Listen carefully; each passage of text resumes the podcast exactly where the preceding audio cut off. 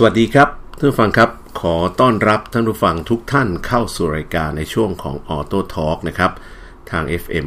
96.5 คลื่นความคิดครับ ท่านอยู่กับผมเอกรินวาสนาส่งทุกวันอังคารนะครับ เวลาตั้งแต่ 4 ทุ่มเสร็จเสร็จไปจนถึง 5 ทุ่มโดยประมาณ เราก็นำเรื่องราวที่เกี่ยวข้องกับเทคโนโลยี เกี่ยวข้องกับยานยนต์ เกี่ยวข้องกับ อวกาศการบินพลังงานสิ่งแวดล้อมอะไรทั้งหลายเนี่ยมาพูดคุยกับท่านผู้ฟังแบบสบายๆนะครับ ก็พยายามจะทำ topic ในรายการให้มันเป็น general ให้เป็นทั่วไปหน่อยนะใครอยากจะฟังเรื่องอะไรก็สามารถติดต่อสื่อสารกับผมได้หลายช่องทางนะครับ ถ้าเป็น Twitter นะฮะ Twitter ของผมก็ a s i ดรเอกรินนะฮะ D R E K A R I N นะครับ ถ้าใครที่ใช้ TikTok นะฮะก็สามารถที่จะเข้าไปติดตามผมได้ที่ a s i เอกริน V นะฮะ E K A R I N V นะครับถ้าเป็น TikTok ก็ a s i เอกริน V E K A R I N V นะครับ ส่วนถ้าเป็น YouTube นะครับ ก็หาชื่อผมเลยฮะ เอกรินนะฮะ E K A R I N นะครับ แล้วก็ ตามด้วยนามสกุล V A S A N A S O N G นะครับ ก็เข้าไปติดตามช่องไหนก็ได้ครับ ผมก็พยายามจะทำเนื้อหาสาระที่น่าสนใจเอาไปโพสต์ให้อ่านกัน แล้วก็ไปโพสต์ให้ดูกัน หลังๆก็จะมีทริปที่ไปต่างจังหวัดไปนู่นไปนี่นะฮะ ก็ทำมาเป็น Tik t o อกนะสั้นๆนะฮะให้ท่านผู้ฟังท่านผู้ชมทั้งหลายเนี่ยหรืออ คนที่ฟังรายการอยู่สามารถไปติดตามการท่องเที่ยวต่างๆ ผมได้นะครับ ก็ TikTok เลยครับเสิร์ชหา s r เอกริน V นะ E K A R I N V นะก็มีหลายที่ครับนะผมไปตรงไหนก็พยายามพยายามจะทำคลิปสั้นๆนะฮะเอาไว้ให้ท่านผู้ฟังได้ไปติดตามกันนะครับสำหรับวันนี้โอ้โห ข่าวสารมีเยอะแยะมากมายนะครับ ตั้งแต่เรื่องของรถยนต์ไปยันเรื่องของเครื่องบิน แต่ว่ามันไม่ใช่เครื่องบินธรรมดานะครับ ก็คงเป็นเครื่องบิน ที่เกี่ยวข้องกับเครื่องบินไฟฟ้านะครับสำหรับใครที่ติดตามข่าวสารผ่าน Facebook ครับ ก็อย่าลืมนะฮะเข้าไปที่ Facebook หาคำว่า Auto Talk FM 96.5 นะครับ ก็จะสามารถเข้าไปหาข้อมูลข่าวสารที่ผมเอาไปโพสให้อ่านได้ อย่างล่าสุดเอาแบบรีวิวกันก่อนนะ ก็มีเรื่องของเครื่องบินที่เป็นเครื่องบินไฟฟ้า 100%ซึ่งก็ใกล้จะขึ้นบินแล้วนะครับ เป็นเครื่องบิน ชื่อว่า Alice นะฮะเป็นสัญชาติอิสราเอลนะครับอันนี้ก็ก็เป็นข่าวคราวที่อยู่บน Facebook ของ Auto Talk มีภาพถ่ายจากยานเทียนเวินหนึ่งซึ่งเป็นยานที่โคจรอยู่รอบดาวอังคารนะครับ ก็โคจรมาครบรอบปีแล้วนะครับ ก็ตรุษจีนเขาก็เซลฟี่ตัวเองนะหมายถึงว่าดาวดาวดาวเทียมเนี่ยนะที่ไปโคจรรอบ ดาวอังคารก็ส่งภาพกลับมานะครับ แล้วก็มีเรื่องของอการวิเคราะห์นะว่ารถยนต์ไฟฟ้านี่น่าจะเป็นดาวรุ่งดวงใหม่ที่กำลังเติบโตอย่างก้าวกระโดดนะครับนะทั้งเรื่องของการผลิตแล้วก็การส่งออกในอนาคตของประเทศไทย มีเรื่องรถยนต์นะจากค่าย Great Wall Motor อยู่คันหนึ่งนะแบรนด์ที่ชื่อว่าเวย W E Y นะฮะ ไม่รู้ว่าอ่านเวยหรือเปล่านะฮะ แต่รุ่นเนี่ย W E I นะฮะแบรนด์เนี่ย W E Y ซึ่งหน้าตาเนี่ยออกแนวแหมถ้าใครเคยดูแบบภาพยนตร์ Godfather ยุคเก่าเนี่ยนะที่เป็นรถยนต์แบบเรโทรเนี่ย อันนี้เป็นเขาก็ทำหน้าตาออกคล้ายๆสไตล์รถยนต์ของ Godfather แต่ทำให้ดูทันสมัยขึ้น แล้วก็เป็นรถไฟฟ้านะก็ออกมาในเขาเรียกในรั้ว ร่มเงาของ Great Wall Motor นะครับ ใครอยากจะรู้ว่าหน้าตาเป็นยังไงก็เข้าไปดูข่าวสารได้มีเรื่องของฉลามหุ่นยนต์แม่นะฮะก็ฟังแล้วกันนะสนใจนะครับก็คือพิพิธภัณฑ์สัตว์น้ำแห่งหนึ่งที่เสียงไฮ้เนี่ยก็เขาจัดแสดงหุ่นยนต์ฉลามวาน เป็นจะเรียกว่าภาษาเขาเรียกว่าชีวจักรกลก็คือ เครื่องกลหรือหุ่นยนต์ที่ทำหน้าที่ลักษณะเรียนแบบธรรมชาตินะครับ ปลอมตัวเป็นฉลามวานว่างั้นเถอะ น้ำหนัก 350 กิโลกรัม ความยาวถึง 4.7 เมตรนะครับ ก็สามารถว่ายน้ำเปลี่ยนทิศทางลอยตัวดำน้ำเหมือนกับฉลามจริง ๆ เลยนะครับ เพราะฉะนั้นใครที่สนใจเนี่ยก็ลองเข้าไปใน Facebook Auto Talk นะครับ คือ ท่านจะได้เห็นเลยครับว่าตอนนี้เนี่ยโลกของหุ่นยนต์หรือโรบอติกเนี่ยมันพัฒนาไปไกลมาก ไม่เฉพาะเรื่องของคนนะฮะเราสามารถสร้างเอ่อเอ่อฮิวแมนอยก็คือหุ่นยนต์ที่มีลักษณะคล้ายคน สามารถทำงานแทนคนได้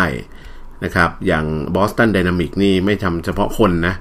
ทำหุ่นยนต์คน หุ่นยนต์ม้า หุ่นยนต์หมา ที่ อนาคตก็น่าจะมีราคาถูกลง แล้วก็กลายมาเป็นอุปกรณ์ หรือเป็นสุนัขเฝ้าบ้านจักรกลให้เราได้นะครับ เพราะอย่างหุ่นยนต์ที่เป็นหุ่นยนต์หมาของ Boston Dynamics นี่เขาก็เอาไปใช้ในการเฝ้าโรงงานนะมีกล้องที่เป็นอินฟราเรดเดินสำรวจโรงงานเฝ้านะมอนิเตอร์ตลอดทั้งคืน โดยที่มันไม่โรงงานนี่สามารถจะปิดไฟได้ เพราะว่า เจ้าหุ่นยนต์ตัวนี้มีกล้องอินฟราเรดมันก็เลยไม่ต้องการให้คนเปิดไฟไม่ต้องเปลืองพลังงาน อย่างนี้เป็นต้นนะครับ อนาคตเนี่ยผมว่าอนาคตของหุ่นยนต์เนี่ยจะเข้ามาแทนคน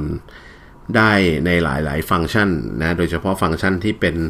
หนุ่มสาวโรงงานทั้งหลายเนี่ยผมเชื่อว่าหุ่นยนต์จะเข้ามาแทนที่ได้เยอะทีเดียว เป็นฟังก์ชันการทำงานซ้ำๆการทำงานแบบเดิมๆซ้ำไปซ้ำมาอย่างเงี้ยนะหรือทำแบบฟังก์ชันเดียว นะที่เป็นเหมือนลายการผลิตอุตสาหกรรมในอดีตเนี่ยก็จะถูกหุ่นยนต์เข้าไปแทนที่ได้นะครับ แม้กระทั่งดูสิฮะปลาะยังมีการทำปลาฉลามวานที่เป็นจักรกลได้นะครับ เป็นโรบอติกนะฮะฉลามชีวจักรกลประมาณนั้นนะครับ ก็ตอนนี้ก็เอามาไหว้โชว์ที่นครเซี่ยงไฮ้นะครับ ใครอยากเห็นภาพเป็นยังไงก็เข้าไปใน Facebook Auto Talk FM 96.5 นะครับ ก็จะไปดูของจริงว่าเป็นยังไงก็ต้องไปที่เซี่ยงไฮ้นะครับ แล้วก็มีข่าวเรื่องของการที่ North American Rail Road นะฮะแล้วก็เขาเป็นผู้ให้บริการรถไฟนะให้บริการรถไฟในอเมริกา ตอนนี้เนี่ยเขามีการเขาเรียกอะไรฮะเเอารถไฟที่ใช้แบตเตอรี่ไฟฟ้าเนี่ยเอามาใช้ในการขับเคลื่อนนะครับโดยมีการซื้อรถขบวนใหม่ที่เป็นรถขบวนรถไฟฟ้าที่ไม่ต้องใช้เครื่องยนต์ปั่นไฟนะครับ แต่ว่าใช้แบตเตอรี่เขาเรียกว่า battery electric locomotive นะฮะก็อันนี้ก็เป็นเเป็นนวัตกรรมใหม่ที่จริงๆ แล้วผมว่าการรถไฟประเทศไทยก็น่าจะเอามาใช้บ้างนะ คือ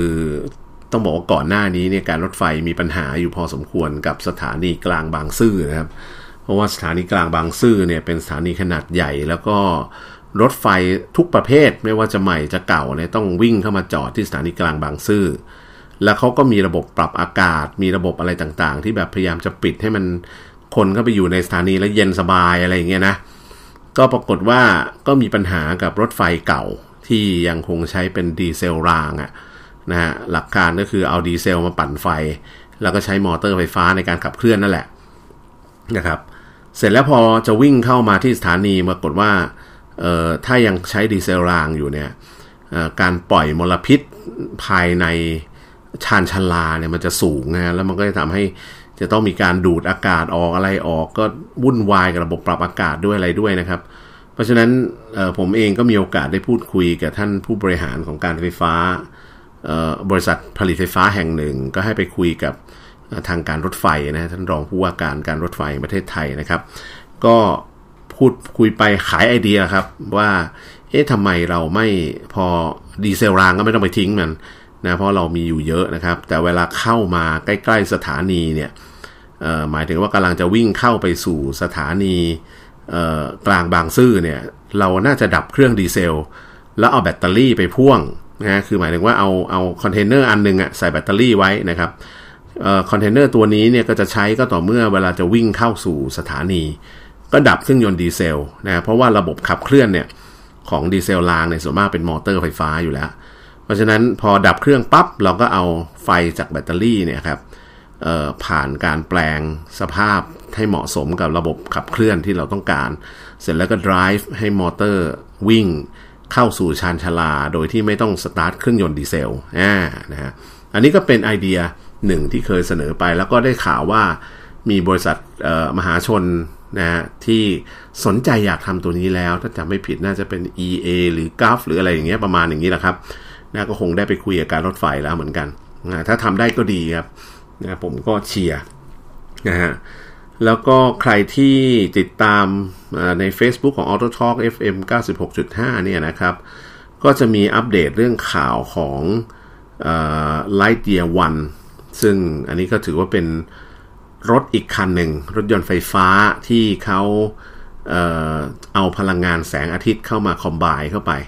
หลังคงหลังคากระจกอะไรทั้งหลายนี่เป็นโซลาร์เซลล์หมดเลยนะครับ โดยที่ตัว Lightyear One เนี่ยคอนเซปต์ก็คือ Solar Electric Vehicle หรือ SEV อะไปอีกขั้นแล้วนะนะครับตัว Lightyear เนี่ยก็เขาเปิดตัวบริษัทเขามานานและพักหนึ่งแล้วนะครับ แล้วก็ตอนนี้กำลังอยู่ระหว่างการทดสอบนะซึ่งเขาไปทดสอบที่ Bridgestone Bridgestone European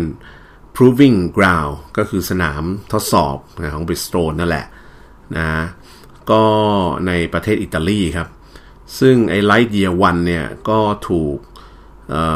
ทดสอบนะฮะทั้งเรื่องของ aerodynamic ทั้งเรื่องของยางที่จะต้องเขาเป็นยางพิเศษนะทำยังไงให้แบบประหยัดพลังงานมากที่สุด ก็มีการทดสอบ Tire Performance ก็คือตัวยางพิเศษที่จะใช้กับรถ Light Year 1ตัวนี้ด้วยนะครับ แล้วก็มีการทดสอบประสิทธิภาพของการขับเคลื่อนภาพรถยนต์โดยรวม ที่ความเร็วสูงนะครับ แล้วก็ปรากฏว่าผลการทดสอบของ Lightyear 1เนี่ยซึ่งก็ถือว่าเป็นสตาร์ทอัพนะ เป็นผู้ผลิตรถยนต์ไฟฟ้าสตาร์ทอัพสัญชาติเนเธอร์แลนด์นะครับ ที่เขาทีมนี้เขาเคยประกวดชนะการแข่งขัน Solar Electric Vehicle หรือรถยนต์พลังงานไฟฟ้าแสงอาทิตย์นี่แหละครับ นะมาหลายสนามและทั่วโลก แล้วสุดท้ายเขาก็มาตั้งเป็นบริษัทสตาร์ทอัพอยู่ในเนเธอร์แลนด์นะครับ แล้วก็บริษัทนี้ก็ระดมทุนอะไรต่างๆขึ้นมา แล้วก็สุดท้ายเขาก็น่าก็เรียกว่าเป็น specialist อะเป็นสุดยอดทางด้านการออกแบบดีไซน์ รถยนต์ไฟฟ้าที่ใช้พลังงานแสงอาทิตย์นะครับ แล้วปรากฏว่าไอไลท์เยียวันที่เขาทำต้นแบบมันเนี่ยมันสามารถ เป็นรถยนต์ไฟฟ้าพลังงานแสงอาทิตย์ที่วิ่งได้ไกลถึง 450 ไมล์นะครับ ซึ่งคำว่า 450 ไมล์เนี่ยก็เป็นระยะทางที่ไกลพอสมควรก็คือประมาณสัก 700 กว่ากิโลเมตรนะฮะต่อการชาร์จ 1 ครั้ง ก็หมายความว่าพลังงานแสงอาทิตย์ที่อยู่บนหลังคาเนี่ยสามารถช่วยยืดระยะการวิ่งให้กับรถยนต์คันนี้ได้นะครับ โดยที่ ไม่ต้องใช้แบตเตอรี่ก้อนใหญ่นะแล้วก็ Lightyear One ที่ที่ผมกำลังพูดถึงอยู่เนี่ยนะครับ ตอนนี้เนี่ยก็เรียกว่าพร้อมจะเป็น production car แล้วนะคิดว่าภายในครึ่งปีแรกของปี 2022 นี่แหละ ก็จะมีการทดสอบ prototype เสร็จเรียบร้อยนะครับ แล้วก็ผู้ผลิตรถยนต์ทั้งหลายเนี่ยก็เตรียมการที่จะ เเตรียมเครื่องไม้เครื่องมือที่จะผลิตตัวตัวจริงออกมา ที่จะขายนะครับ แล้วก็ก่อนหน้านี้เขามีการทดสอบระยะทางการวิ่งมาก่อนแล้วก็ได้ 441 ไมล์นะฮะต่อการชาร์จ 1 ครั้งเขาก็กำลังปรับนู่นแก้นี่กันอยู่ ซึ่งเขาจะทำให้ได้ถึง 450 ไมล์นะครับ แล้วก็มีการทดสอบเรื่องของความทนทาน มีการทดสอบเรื่องของ aerodynamic นะครับ แล้วก็มีการทดสอบเรื่องของเอ่อประสิทธิภาพยางรูปแบบดอกยางอะไรต่างๆ ที่เขาดีไซน์กันมานะครับ หน้าตาก็ไม่ดูสิผมมองแวบๆนี่นึกถึงพอร์ชสมัยก่อน แต่ไม่ใช่รุ่นที่มีตากลมๆนะเป็นพอร์ชรุ่นที่แบบไฟ pop-up อะแต่แบบหน้าเรียบๆนะด้านหลังก็เป็นลู่ลมอะแอโรไดนามิกดีทีเดียวแหละครับนะใครที่สนใจก็เข้าไปดู ภาพของ Lightyear 1นะฮะ ได้ใน Facebook ของ Auto Talk นี่แหละครับนะคิดว่าภายในปีนี้เราน่าจะได้เห็นหน้าเห็นหลังกับรถยนต์รุ่นนี้นะที่จะออกมาขายในตลาดยุโรปนะครับ นี่ก็เป็นข่าวคราวที่ผมหยิบจับมาจาก Facebook Auto Talk FM 96.5 นะครับ อีกข่าวคราวหนึ่งก็น่าสนใจมาก ๆ เลย เป็นเรื่องของอคุณอีลอน มัส นะที่ออกมาให้ข่าวนะพูดถึงเรื่องของออธุรกิจใหม่อีกแล้วนะครับนะคือตอนนี้เนี่ยเเขาหันมาจับงานด้าน robotic มากขึ้นนะครับ แล้วก็เนี่ยแหละ ผมคงว่าแกคงเริ่มจากไอ้ robotic ทั้งหลายที่เอามาใช้ในการประกอบรถยนต์ที่แกพัฒนาขึ้นในโรงงานแกเองนี่แหละ พัฒนาไปพัฒนามารู้สึกว่าตัวเองเป็นเซียนทางด้าน robotic ขึ้นมาแล้วนะครับ ก็ได้ข่าวว่าตอนนี้เทสลาเองก็ประกาศออกมาแล้วว่าจะมีการพัฒนา Tesla Bot หุ่นยนต์ เรียกว่าเป็น humanoid โรบอทก็คือเป็นหุ่นยนต์ที่มีลักษณะคล้ายมนุษย์นะครับ โดยที่เขาตั้งชื่อโครงการหรือเจ้าชื่อโปรเจกต์ตัวนี้ว่า Optimus นะไม่รู้ได้ ไอเดียหรือแรงบันดาลใจมาจากภาพยนตร์เรื่อง Transformer หรือเปล่า Optimus Prime อะไรเงี้ยนะฮะ ซึ่งคาดว่าภายในปีนี้แหละ นี่ไม่ใช่ธรรมดานะ ภายในปีนี้นะครับ เขาจะมีความเคลื่อนไหวอะไรที่ชัดเจนมากขึ้น แล้วก็ถือว่าเป็น priority นะสำหรับ Tesla ในปีนี้เลย คือเป็น priority ใหม่ เป็นธุรกิจใหม่ สายการผลิตใหม่ที่จะทำขึ้นนะครับ พอ Tesla ประกาศถึงเรื่องไอ้ตัว Tesla Bot ที่เราเรียกว่าเนี่ยแหละ Optimus เนี่ยนะครับ ทาง Elon Musk เองเขาก็นำเสนอโครงการนี้ จะเรียกว่ายังไงฮะ คล้ายๆกับว่าเขาเเขาเอางานที่เขาเคยเจอหรือสัมผัสมาหรือต้องแก้ไขปัญหา เกี่ยวข้องกับเรื่องของหุ่นยนต์ในโรงงานเขา รวมถึงระบบออโตโนมัสที่เขาใช้ในเซลล์ driving car ของเขาคือรถที่สามารถขับเองได้อะเพราะฉะนั้นระบบ AI ระบบสนองตอบต่อสิ่งที่เห็นระบบการรีสปอนส์ต่อปัญหาที่เกิดขึ้นเนี่ย ตอนนี้ต้องบอกว่าเขาก็เป็นเซียนคนหนึ่งของโลกนะ AI ของรถยนต์เนี่ย ที่วิ่งด้วยความเร็วสูงเนี่ย แล้วก็ต้องสามารถตัดสินใจต่อปัญหาที่เกิดขึ้นเฉพาะหน้าได้เนี่ย แสดงว่าไอตัววิธีการประมวลผล หรือ logical ที่ใช้ในการตัดสินใจต่างๆของ AI ของ Tesla เนี่ยจะต้องแจ๋วมาก เพราะฉะนั้นทางอีลอน มัสเองก็เลยคิดต่อยอดครับ แทนที่จะเอาสมองกลเอาไปใส่ไว้ในรถ ก็เอาไอ้สมองกลตัวเดียวเนี้ยนะฮะมา learning อย่างอื่นด้วย จะดีไหม แล้วเขาก็คงคิดไปถึงเรื่องของปัญหาภายในโรงงาน นะครับที่เขามีหุ่นยนต์ที่ใช้ในการประกอบรถยนต์ต่างๆ รวมถึงแรงงานของคน ที่เราก็จำได้นะครับช่วงโควิด ช่วงอะไรอย่างเงี้ยโอ้โหปัญหาของแรงงานนี่เป็นปัญหาใหญ่ แล้วก็ทำให้กระทบกับการผลิตทุกอย่างไปทั่วโลกตั้งแต่ชิปขนาดเล็กๆนะครับ ไปจนถึงรถยนต์เครื่องบิน ยานอวกาศ โอ้โห ไปถึงขนาดนั้นเลยนะครับ เพราะว่า ก็ในเมื่อชิปที่ต้องการหรือว่า CPU ที่ต้องการเนี่ยมันมันกระทบมันไม่มีคนทำไม่มีแรงงานจะผลิตเนี่ยนะครับหรือวัตถุดิบก็ไม่มีคนไปหาเนี่ยนะครับ มันก็เลยทำให้กระทบสปายเชนไปทั้งหมดเลยนะซึ่งทางคุณอีลอนมัสเนี่ยก็มีการพูดว่าตอนนี้เท s l a เองเนี่ยมีการตั้งเป้าที่จะมีต้นแบบของ Humanoid Robot เนี่ย ที่สามารถจะใช้งานแล้วออกมาโชว์ได้นะ เป็นต้นแบบเนี่ยนะ คงคล้ายๆ กับที่แกเอาไอ้รถอะไรฮะรถกระบะรถ roadster รถหัวลากอะไรของแกมาโชว์คือเป็นต้นแบบเอามาโชว์ก่อนแล้วรับเงินจองก่อนมั้งนะครับคงคอนเซปต์เหมือนเดิมนะคิดว่า Humanoid Robot ที่เป็น prototype ของแกเนี่ย จะสามารถออกมาขายได้ภายในปลายปีนี้ครับ ฟังดีๆนะครับ อาจจะไม่ได้ขายออกมาโชว์ได้อ่าออกมาโชว์ได้ดีกว่า ภายในปลายปีนี้ครับ นี่แกเพิ่งออกมาเปิดตัว แล้วแกก็บอกว่าปลายปีนี้ได้เห็นกันนะก็ถือว่าเป็นอีกหนึ่งการประกาศที่ทำให้แกดูคล้ายและใกล้เคียงกับสตาร์เข้าไปทุกที โทนี่สตาร์กนะ ก็ต้องบอกว่านี่ก็เป็นอีกโอกาสหนึ่งนะของเท s l a ที่จะทำให้มูลค่าบริษัทเนี่ยเติบโตทะลุเป้าไปอีกเยอะทีเดียว เพราะว่าตอนนี้พอประกาศเขามี AI หรือ artificial intelligence ที่มันฉลาดมากเพียงพอแล้วเนี่ยเขาก็สามารถเอา AI ที่ได้เนี่ยไปประมวลผล เพราะว่าอย่าลืมนะ AI ของรถยนต์เนี่ยต้องรู้จักหมดนะ ไอ้นี่คือคนไอ้นี่คือมอเตอร์ไซค์นี่คือจักรยานนี่คือเด็กนี่คือผู้ใหญ่ นี่คือสัตว์ สัตว์ปิ้งด้วยความเร็วเท่าไหร่ เราควรจะเบรกอะไรยังไงเนี่ย โอ้โห มันเป็นอะไรที่เออเป็นการประมวลผลที่ต้องรวดเร็วแล้วก็ชาญฉลาด เพื่อใช้ในการตัดสินใจนะครับ ซึ่งก็พอทางเท s l a เนี่ยประกาศเรื่องของ Tesla Optimus ออกมาเนี่ย โอ้โห เรียกว่าฮือฮากันไปทั้งตลาด แล้วก็ทางอีลอนมัสเองเนี่ยเขายังประกาศว่าเท s l a เนี่ยสามารถจะ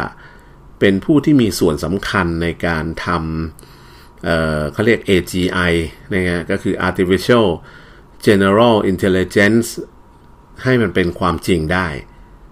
คือตอนนี้เราใช้ AI ปกติ ซึ่งมันก็ทำฟังก์ชันบางอย่างของมัน แต่ว่า คำว่า artificial general intelligence เนี่ย มันยิ่งไปกว่า AI ที่เราใช้อยู่ในปัจจุบัน คือมันต้องใกล้เคียงกับมนุษย์มากๆนะครับ สามารถตัดสินใจ สามารถคิด สามารถดู สามารถอะไรเองได้ แล้วก็ แล้วก็ แต่คงยังไม่ถึงขนาดที่ว่าจะ จะเก่งไปกว่ามนุษย์นะ ก็คือเราอาจจะต้องสอนมัน แล้วก็โปรแกรมมัน บอกมันว่าอะไรทำได้ อะไรทำไม่ได้ แต่ว่าบางอย่างมันก็สามารถที่จะตัดสินใจ แล้วก็ดำเนินการสิ่งหนึ่งสิ่งใด นะไปก่อนนะครับ ก็ต้องถือว่าเป็นอีกหนึ่งเกมเชนเจอร์ของ Tesla ที่ออกมาประกาศเรื่องไอ้ Tesla Bot แบบนี้นะครับ ก็ถือว่าการเอา AI ของ Tesla ที่มีอยู่แล้วมาใช้เนี่ย แล้วก็ต่อยอดไปถึงธุรกิจหุ่นยนต์ หรือหุ่นยนต์ที่มีลักษณะคล้ายคนเนี่ย แม่มองขาดจริงนะครับ ก็ต้องยอมเลยยอมแกเลยอะทั้งในเรื่องของเทคโนโลยี แล้วก็ทั้งในเรื่องของออการเอาสิ่งที่ตัวเองมีอยู่มาต่อยอดทางธุรกิจ เพื่อตอบสนองโจทย์ใหม่ๆ ของโลกนะครับ ก็ต้องบอกว่าตอนนี้ทางเท s l a เองก็อยู่ระหว่างการพัฒนาโรงงานที่จะผลิตหุ่นยนต์อีกทีหนึ่งนะครับ ในขณะที่ตัว Cybertruck นะซึ่งโง่เปิดตัวไปก่อนหน้านี้พักใหญ่ที่เขาเอา อะไรมาทุบรถเขาโชว์ตอนนั้นจำได้ไหมฮะรถกระบะนะที่ที่แข็งแกร่งที่สุดในปัตตภีตอนนั้นเขาคงโม้ประมาณนั้นนะนะนะครับปรากฏว่า ตอนนี้เนี่ยเออก็ถือว่าแม่ก็ก็ยังดีเลย์ครับ ยังดีเลย์อยู่เล็กน้อยนะครับนะฮะคิดว่าจะออกมาได้ภายในปีนี้นะครับ แต่ว่าก็อาจจะ delay เล็กน้อย อันนี้ก็ต้อง คนที่เสียตังจองไปแล้วเนี่ยยังไงก็ต้องเดินต่อไปนะครับนะก็ต้องดูครับ มีคนเอาภาพหลุดๆของเจ้ารถ pickup truck คันนี้ที่เป็น Cybertruck ของอีลอนมัสก์เนี่ยออกมาโชว์แล้วนะฮะก็ใกล้จะ final แล้วล่ะผมว่านะครับ แล้วก็เนื่องจากว่าเขาใช้หุ่นยนต์นะในการผลิต เพราะฉะนั้นถ้าแบบเบิร์บทุกอย่าง final เรียบร้อยทดสอบอะไรผ่านแล้วเนี่ย การก๊อปปี้คันที่ผลิตแล้วออกมาขายนี่คงไม่ยากเท่าไหร่นะครับ แล้วก็ต้องติดตามกันอย่างใกล้ชิดนะครับ ว่าเจ้าเจ้า Optimus Prime นะฮะของ Tesla เนี่ยเขาจะออกมาหน้าตาเป็นยังไงนะฮะคงจะไม่เหมือนในภาพยนตร์ Transformer นะครับอ่าเดี๋ยวช่วงนี้พักสักครู่ครับ เดี๋ยวกลับมาคุยต่อในช่วงที่ 2 ครับ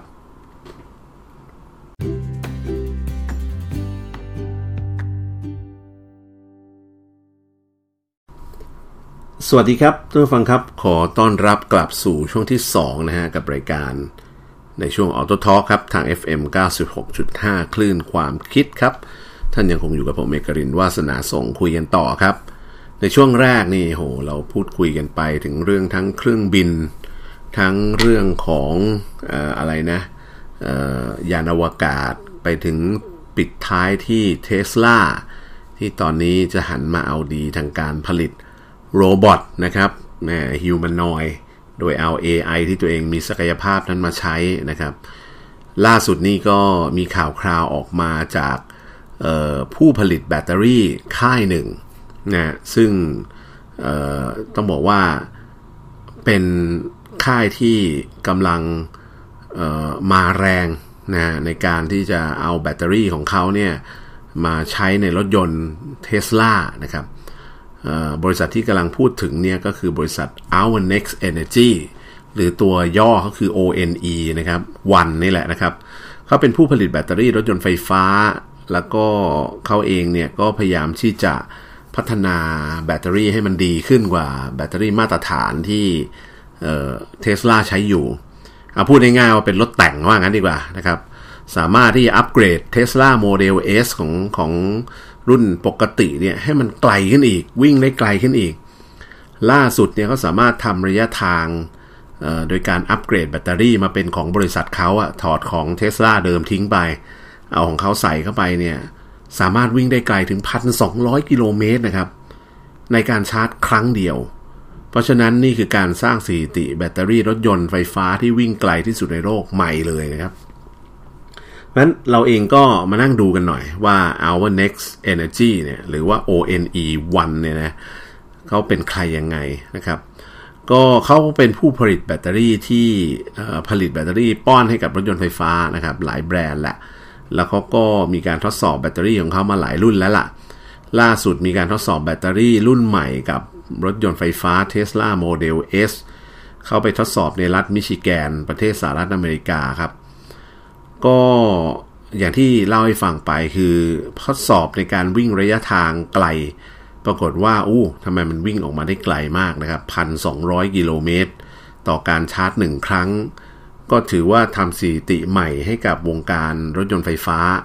แล้วก็ถือว่าเป็นชุดแต่งหรือแบตเตอรี่ชุดแต่งใหม่ของออของเทสลาเลยก็ว่าได้นะฮะทำเป็นชุดเสริมอะไรประมาณอย่างเงี้ยนะครับ ทางวันเนี่ยหรือ ONE เนี่ยก็เอาแบตเตอรี่ของเขาที่ผลิตขึ้นมารุ่น Gemini 001 นะฮะก็แสดงว่าเป็นรุ่นแรกเลยที่จะผลิตเอามาใช้กับเจ้าเทสลาเนี่ยครับแล้วเขาวิจัยพัฒนามานานมากทีเดียวนะครับ มีการทดสอบครั้งแล้วครั้งเล่า แล้วก็ครั้งนี้เนี่ยก็ตัวแบตเตอรี่เองเนี่ยก็เป็นแพ็กเกจเรียบร้อยพร้อมถ้าอินเสิร์ตหรือใส่เข้าไปในตัวแท่นบรรจุแบตเตอรี่ของเทสลาได้เลย โดยที่แบตเตอรี่ของเขาเนี่ยมีความจุถึง 203.7 กิโลวัตต์อาวนะครับ ซึ่งก็นับว่าเป็นแบตเตอรี่ที่มีความจุสูงมากๆนะเมื่อเทียบกับของเดิมนะครับ แต่ว่ายังสามารถที่จะติดอยู่ใต้ท้องรถของ Tesla Model S ในที่เดิมของมันได้เลย ส่วนจุดเด่นของแบตเตอรี่รุ่นนี้ก็คือค่าความหนาแน่นด้านพลังงานนะครับ ที่ เขาให้มามากถึง 416 วัตต์อาวต่อลิตรนะฮะโอ้ครับก็เรียกว่าความหนาแน่นด้านพลังงานต่อ 1 หน่วยลูกบาทหรือ 1 หน่วยปริมาตรเนี่ยเขาสามารถทำได้ดี นั่นหมายความว่าเมื่อใช้พื้นที่เท่ากันเท่ากับแบตเตอรี่เดิมของเท s l a เนี่ยมันจะทำให้เจ้าเจมินี่001เนี่ยนำรถยนต์เท s l a เนี่ยวิ่งไปได้ไกลกว่า จากการทดสอบนี่ก็เอามาติดตั้งในกับรถยนต์ Tesla Model S รุ่นล่าสุดนะครับ แล้วก็มีการทดสอบจริงภายในรัฐมิชิแกน ของประเทศสหรัฐอเมริกาเมื่อช่วงปลายเดือนธันวาคม 2564 ที่ผ่านมานี่เองนะครับ โดยการทดสอบครั้งนี้เนี่ยทาง ONE เนี่ยก็ใช้ความเร็วในการขับขี่เนี่ยเฉลี่ยอยู่ที่ 55 ไมล์ต่อชั่วโมงครับนะฮะก็ คิดเป็นกิโลเมตรก็อยู่ที่ 90 กิโลเมตรต่อชั่วโมงนะก็ใกล้เคียงกับการขับขี่มาตรฐานโดยทั่วไปนะครับ ซึ่งผลการทดสอบที่ออกมาเนี่ยก็ถือว่าน่าพึงพอใจมากเลย เพราะว่าตัวแบตเตอรี่ที่ติดตั้งเข้าไปใหม่เนี่ยทำให้มีระยะทางการวิ่งได้ไกลขึ้นถึง 1,200 กิโลเมตรอย่างที่บอกไป โดยที่ทาง CEO แล้วก็ผู้ก่อตั้งของบริษัทวันหรือ ONE เนี่ยนะชื่อคุณมูจิบ นะมูจิบอีสอีจัสนะฮะโอ้โหชื่ออ่านยากแล้วกันมูจิบอีซัสนะครับ ก็เขาออกมาบอกว่าทางบริษัทเนี่ย มีความตั้งใจที่จะพัฒนาแบตเตอรี่รถยนต์ไฟฟ้าที่สามารถมอบระยะทางการขับขี่ได้ไกลที่สุด ต่อการชาร์จหนึ่งครั้ง ด้วยแบตเตอรี่รุ่น Gemini TM อ่ามีรุ่นหนึ่งอีกแล้ว โดยเขายังต้องปรับปรุงตัวแบตเตอรี่ให้มีความปลอดภัยมากขึ้น แล้วก็ใช้วัสดุที่เป็นมิตรต่อสิ่งแวดล้อมมากที่สุดนะแล้วมันอาจจะกลายเป็นชุดแต่งหรือชุด replacement นะในกรณีคุณซื้อเท s l a มาใช้จนรถยนต์หมดสภาพแล้ว แล้วก็อยากอัปเกรดให้มันเป็นรุ่นใหม่ขึ้น หรือเป็นรถที่วิ่งได้ไกลขึ้นก็ก็โยน แบตเตอรี่ชุดเก่าที่เสื่อมสภาพทิ้งไป แล้วก็เปลี่ยนแบตเตอรี่เขาใส่อันนี้อย่างนี้เป็นต้นนะครับ หรือแม้กระทั่งไปโมดิฟายรถยนต์อื่นๆนะที่มีอยู่ในตลาดอยู่แล้ว แปลงให้เป็นรถยนต์ไฟฟ้าแบตเตอรี่อย่างนี้ก็จะสามารถทำให้รถ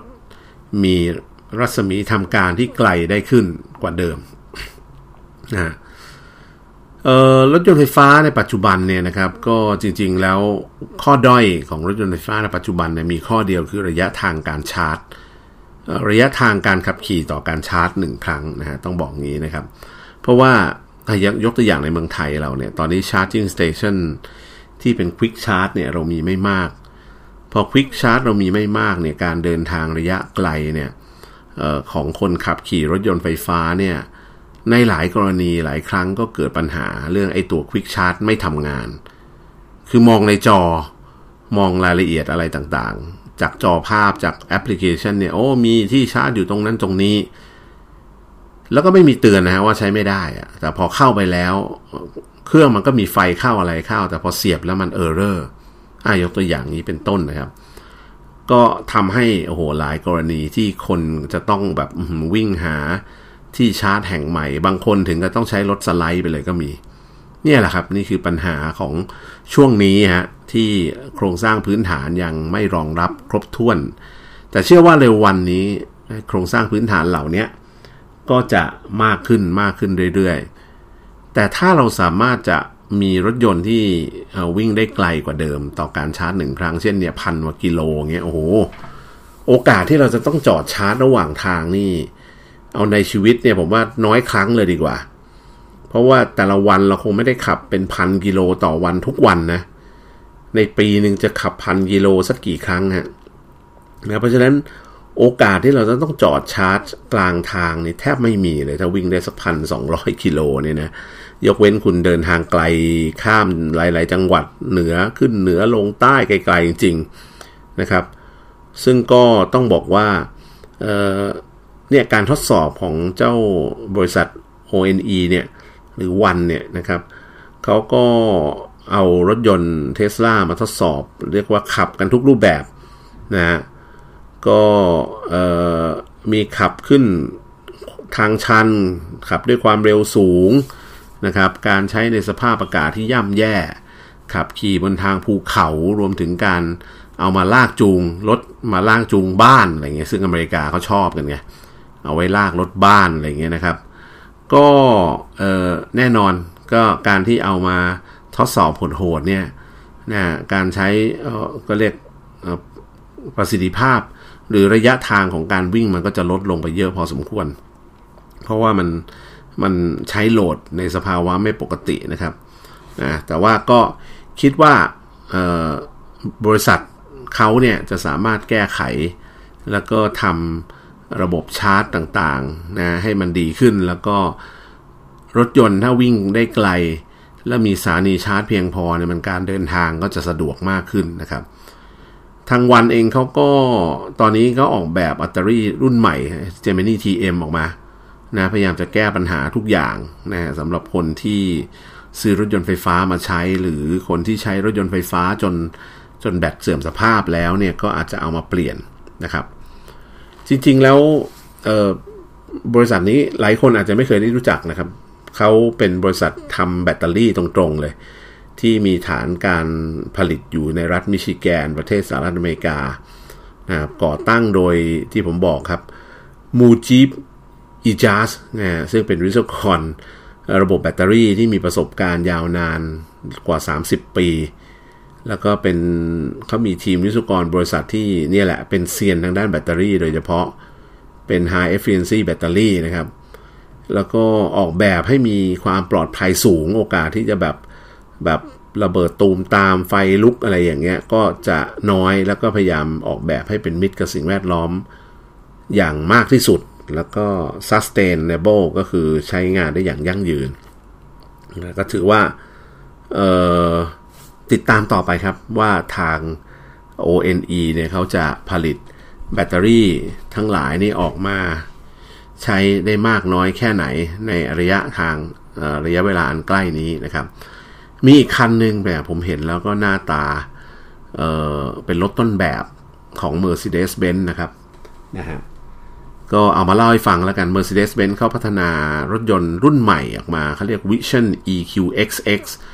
ก็เป็นรถยนต์ไฟฟ้าพลังงานแสงอาทิตย์ เหมือนกับที่ผมเล่าเรื่องไลท์เกียหน้าตาก็คล้ายๆเหมือนกันนะแปลกดีเหมือนกันนะครับเอ่อ Mercedes-Benz เนี่ยเขาเปิดตัวเอ่อ Vision EQXX ที่มีเอ่อตัวเลขที่ดูแล้วน่าประทับใจหลายเรื่องนะครับ ทั้งเรื่องของระยะฐานล้อที่ยาว 2.8 เมตร น้ำหนักตัวรถเนี่ย1,750 กิโลกรัมนะครับ แล้วก็ที่สำคัญคือมันมีเรนจ์การขับขี่ถึง 1,000 กิโลเมตร โอ้ นะฮะ ใกล้ๆกับเจ้าไลท์เยียวันที่ผมพูดไปเหมือนกันนะครับ ส่วนตัวเลขของอัตราเร่งอะไรต่างๆ นี่ผมเชื่อว่าเบนซ์เขาไม่มีปัญหาอยู่แล้ว เพราะว่าเขาทำรถไฟฟ้ามาแล้วหลายรุ่น แล้วก็ใช้เขาใช้เทคโนโลยีเดียวกับที่ใช้ในรถแข่ง Formula One นะครับ แล้วก็ก็จะเรียกว่าเป็นฟอร์มูล่า E ก็ได้นะครับ แล้วก็มีมอเตอร์ไฟฟ้านะที่ให้กำลัง 201 แรงม้านะครับ แล้วก็เนื่องจากเขาดีไซน์รถออกมาให้มันมีน้ำหนักเบานะก็สามารถทำอัตราเร่ง 0 ถึง 100 กิโลเมตรต่อชั่วโมงได้ในเวลาไม่เกินประมาณสัก 7.5 วินาทีคือเขาไม่ได้เน้นแบบรุดปราดมาก เน้นประหยัด แล้วก็เน้นวิ่งทางไกล ความเร็วสูงสุดเนี่ยเจ้า EQXX เนี่ยทำไว้ได้ 880 กิโลเมตรต่อชั่วโมง ก็ถือว่าพอแล้วครับ ภายในออกแบบก็สไตล์เบนซ์รุ่นใหม่ๆ ที่ออกมายุคหลังๆ EQ เนี่ยออกมาหน้าตาคล้ายๆกัน คือมีจอขนาดใหญ่ มีพวงมาลัยที่มีตราเบนซ์ใหญ่ๆ สีขาวๆ มีขอบตัดเส้นสีน้ำเงินนะครับแล้วก็มีช่องแอร์ที่เป็นกรวยแบบแฉกๆนะ ดูแล้วก็เท่ๆสไตล์ Benz Mercedes-Benz นะครับเขามีการทดลองกับทางระบบไฟฟ้านะครับ ก็ระบบชาร์จของเขาเนี่ยเจะเจ้า EQXX เนี่ยสามารถที่จะชาร์จไฟได้สูงถึง 900 โวลต์นะฮะแต่ว่าอย่างที่บอกครับตอนนี้ก็อยู่ระหว่างมันก็เป็นรถต้นแบบอยู่นะ ก็ยังไม่แน่ใจว่า Mercedes-Benz เนี่ยจะพัฒนารถต้นแบบตัวนี้เนี่ย ไปผลักดันออกให้เป็นรถที่ออกมาขายจริงได้ภายในระยะเวลาเมื่อไหร่นะครับ การใช้งานแรงดันสูงถึง 900 โวลต์นี่ก็จะแสดงว่ามันจะต้องชาร์จได้ด้วยพลังงานสูงขึ้นนะครับ แล้วก็ระบบอิเล็กทรอนิกส์ power electronics ต่างๆ ที่อยู่ในรถเนี่ยก็ต้องรองรับแรงดันที่สูงขึ้นตามไปด้วยนะครับ ตัวแบตเตอรี่นะที่ใส่อยู่ใน EQXX เนี่ย ของ Mercedes เนี่ยครับ ก็จะมีน้ำหนักเบาพิเศษครับ ความจุหรือน้ำหนักเขาเนี่ยเพียง 495 กิโลกรัม แล้วก็ติดตั้งระบบจัดการความร้อนขั้นสูง Advanced Thermal Management Technology แล้วก็มีปั๊มระบายความร้อนในตัว เพื่อระบายความร้อนให้เหมาะสมกับการใช้งานอยู่ตลอดเวลานะครับ ทาง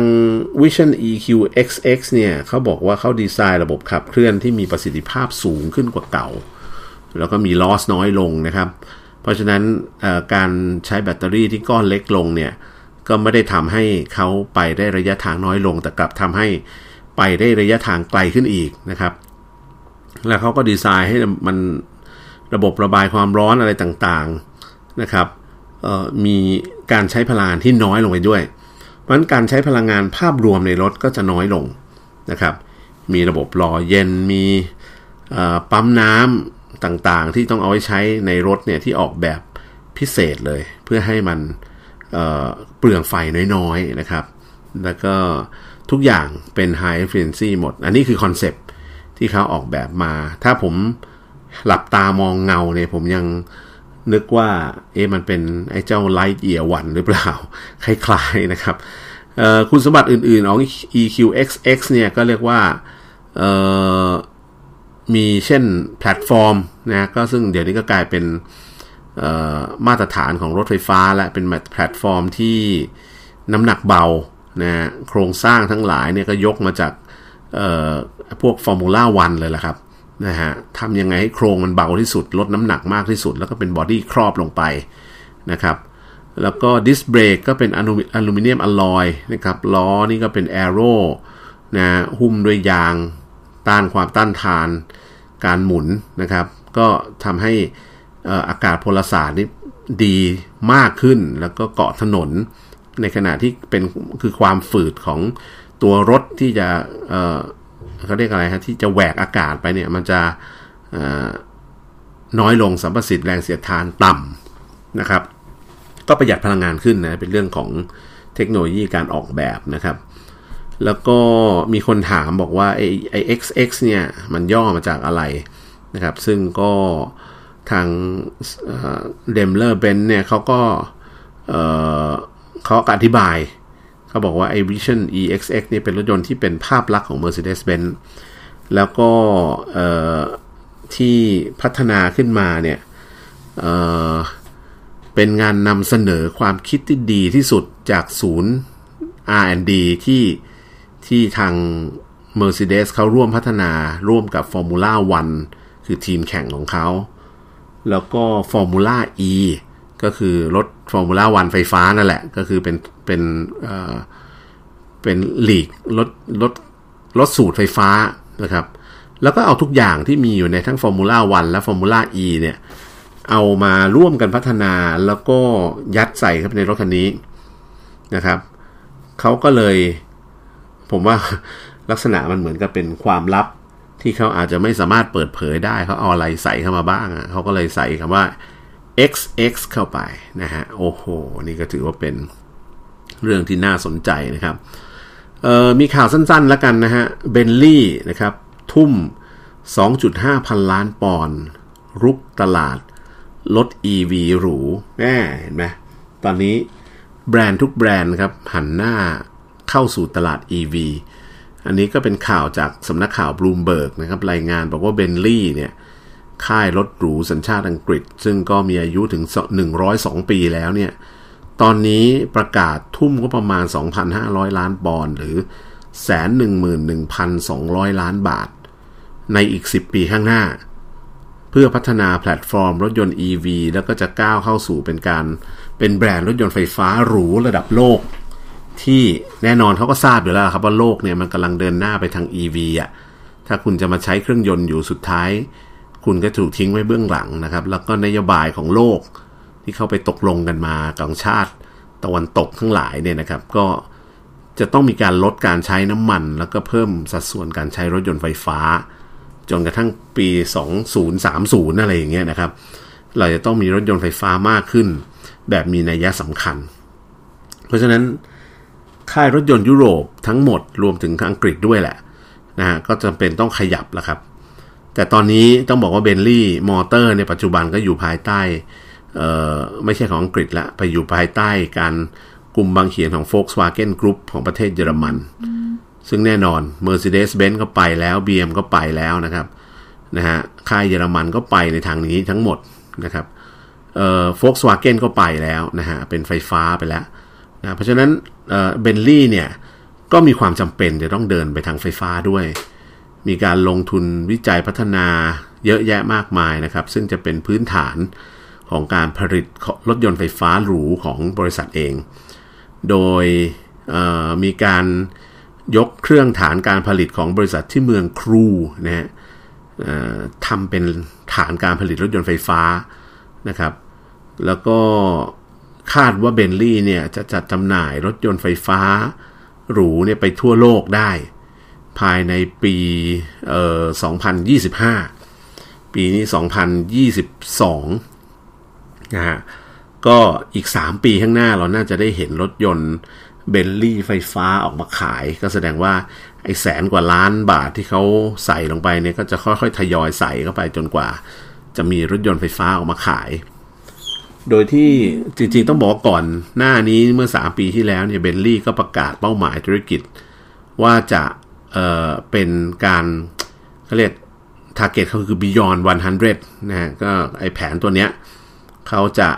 พยายามบรรลุเป้าหมายความเป็นกลางทางคาร์บอนให้ได้ภายในปี 2030 ซึ่งก็ตรงกับยุทธศาสตร์ของของโลก ที่เรามาตกลงกันเมื่อการประชุมสุดยอดด้านสิ่งแวดล้อมโลกครั้งล่าสุดนี่เองนะครับว่า 2030 มันจะต้องเห็นหน้าเห็นหลังอะไรสักอย่าง นะครับ แล้วก็เขาจะเปลี่ยนหมายถึงเบลลี่นะ จะเปลี่ยนไปเป็นรถยนต์ไฟฟ้า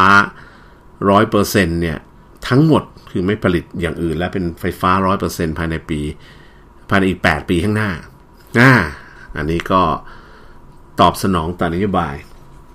ก็จะเดินกันไปอย่างนี้นะครับ ก็ถือเป็นการเคลื่อนไหวสำคัญสำหรับแบรนด์รถยนต์หรูที่สมัยก่อนนี่เน้นต้องเครื่อง V8 V12 อะไรอย่างเงี้ยนะ แล้วก็ maintenance cost ก็อาจจะสูง แต่ว่าเป็นมอเตอร์ไฟฟ้า แล้วผมเชื่อว่า ราคาก็อาจจะลดลงมาได้ แล้วก็มอเตอร์ไฟฟ้าก็อาจจะมีราคา เอ่อก็เรียกอะไรนะ maintenance cost ถูกลงนะครับ ทิ้งท้ายสั้นๆครับ ครึ่งนาที ตอนนี้มีค่ายที่ผลิตเครื่องยนต์โทษทีผลิตเครื่องบินไฟฟ้าของอิสราเอล ชื่อว่า E Viation ตัว E แล้วก็ Viation นะฮะเขาคงล้อมาจาก Aviation นั่นแหละ Eviation นะตอนนี้ก็ดีไซน์เครื่องบินเสร็จเรียบร้อยแล้ว แล้วก็มีการทดสอบภาคสนามการแท็กซี่ การเร่งความเร็วนู่นนี่เนี่ยแต่ยังไม่ได้ขึ้นบินนะ แล้วก็คิดว่าภายในระยะเวลาสั้นนี้เขาจะสามารถส่งเครื่องบินไฟฟ้าของเขาขึ้นบินได้หน้าตาสวยทีเดียวครับ